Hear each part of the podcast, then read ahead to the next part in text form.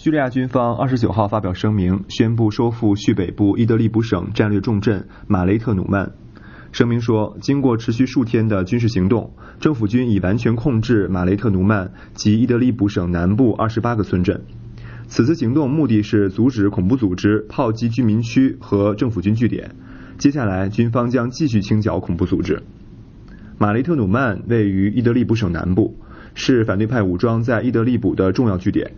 为夺取马雷特努曼，叙利亚政府军近期在伊德利卜省南部持续展开军事行动，并于二十八号攻入马雷特努曼，与武装分子爆发激战。叙分析人士认为，叙军夺取马雷特努曼意在重新控制哈马和阿勒颇之间的公路，进而恢复首都大马士革至北部重镇阿勒颇的交通。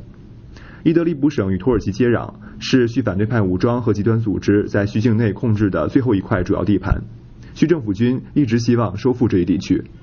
新华社记者郑一涵，叙利亚大马士革报道。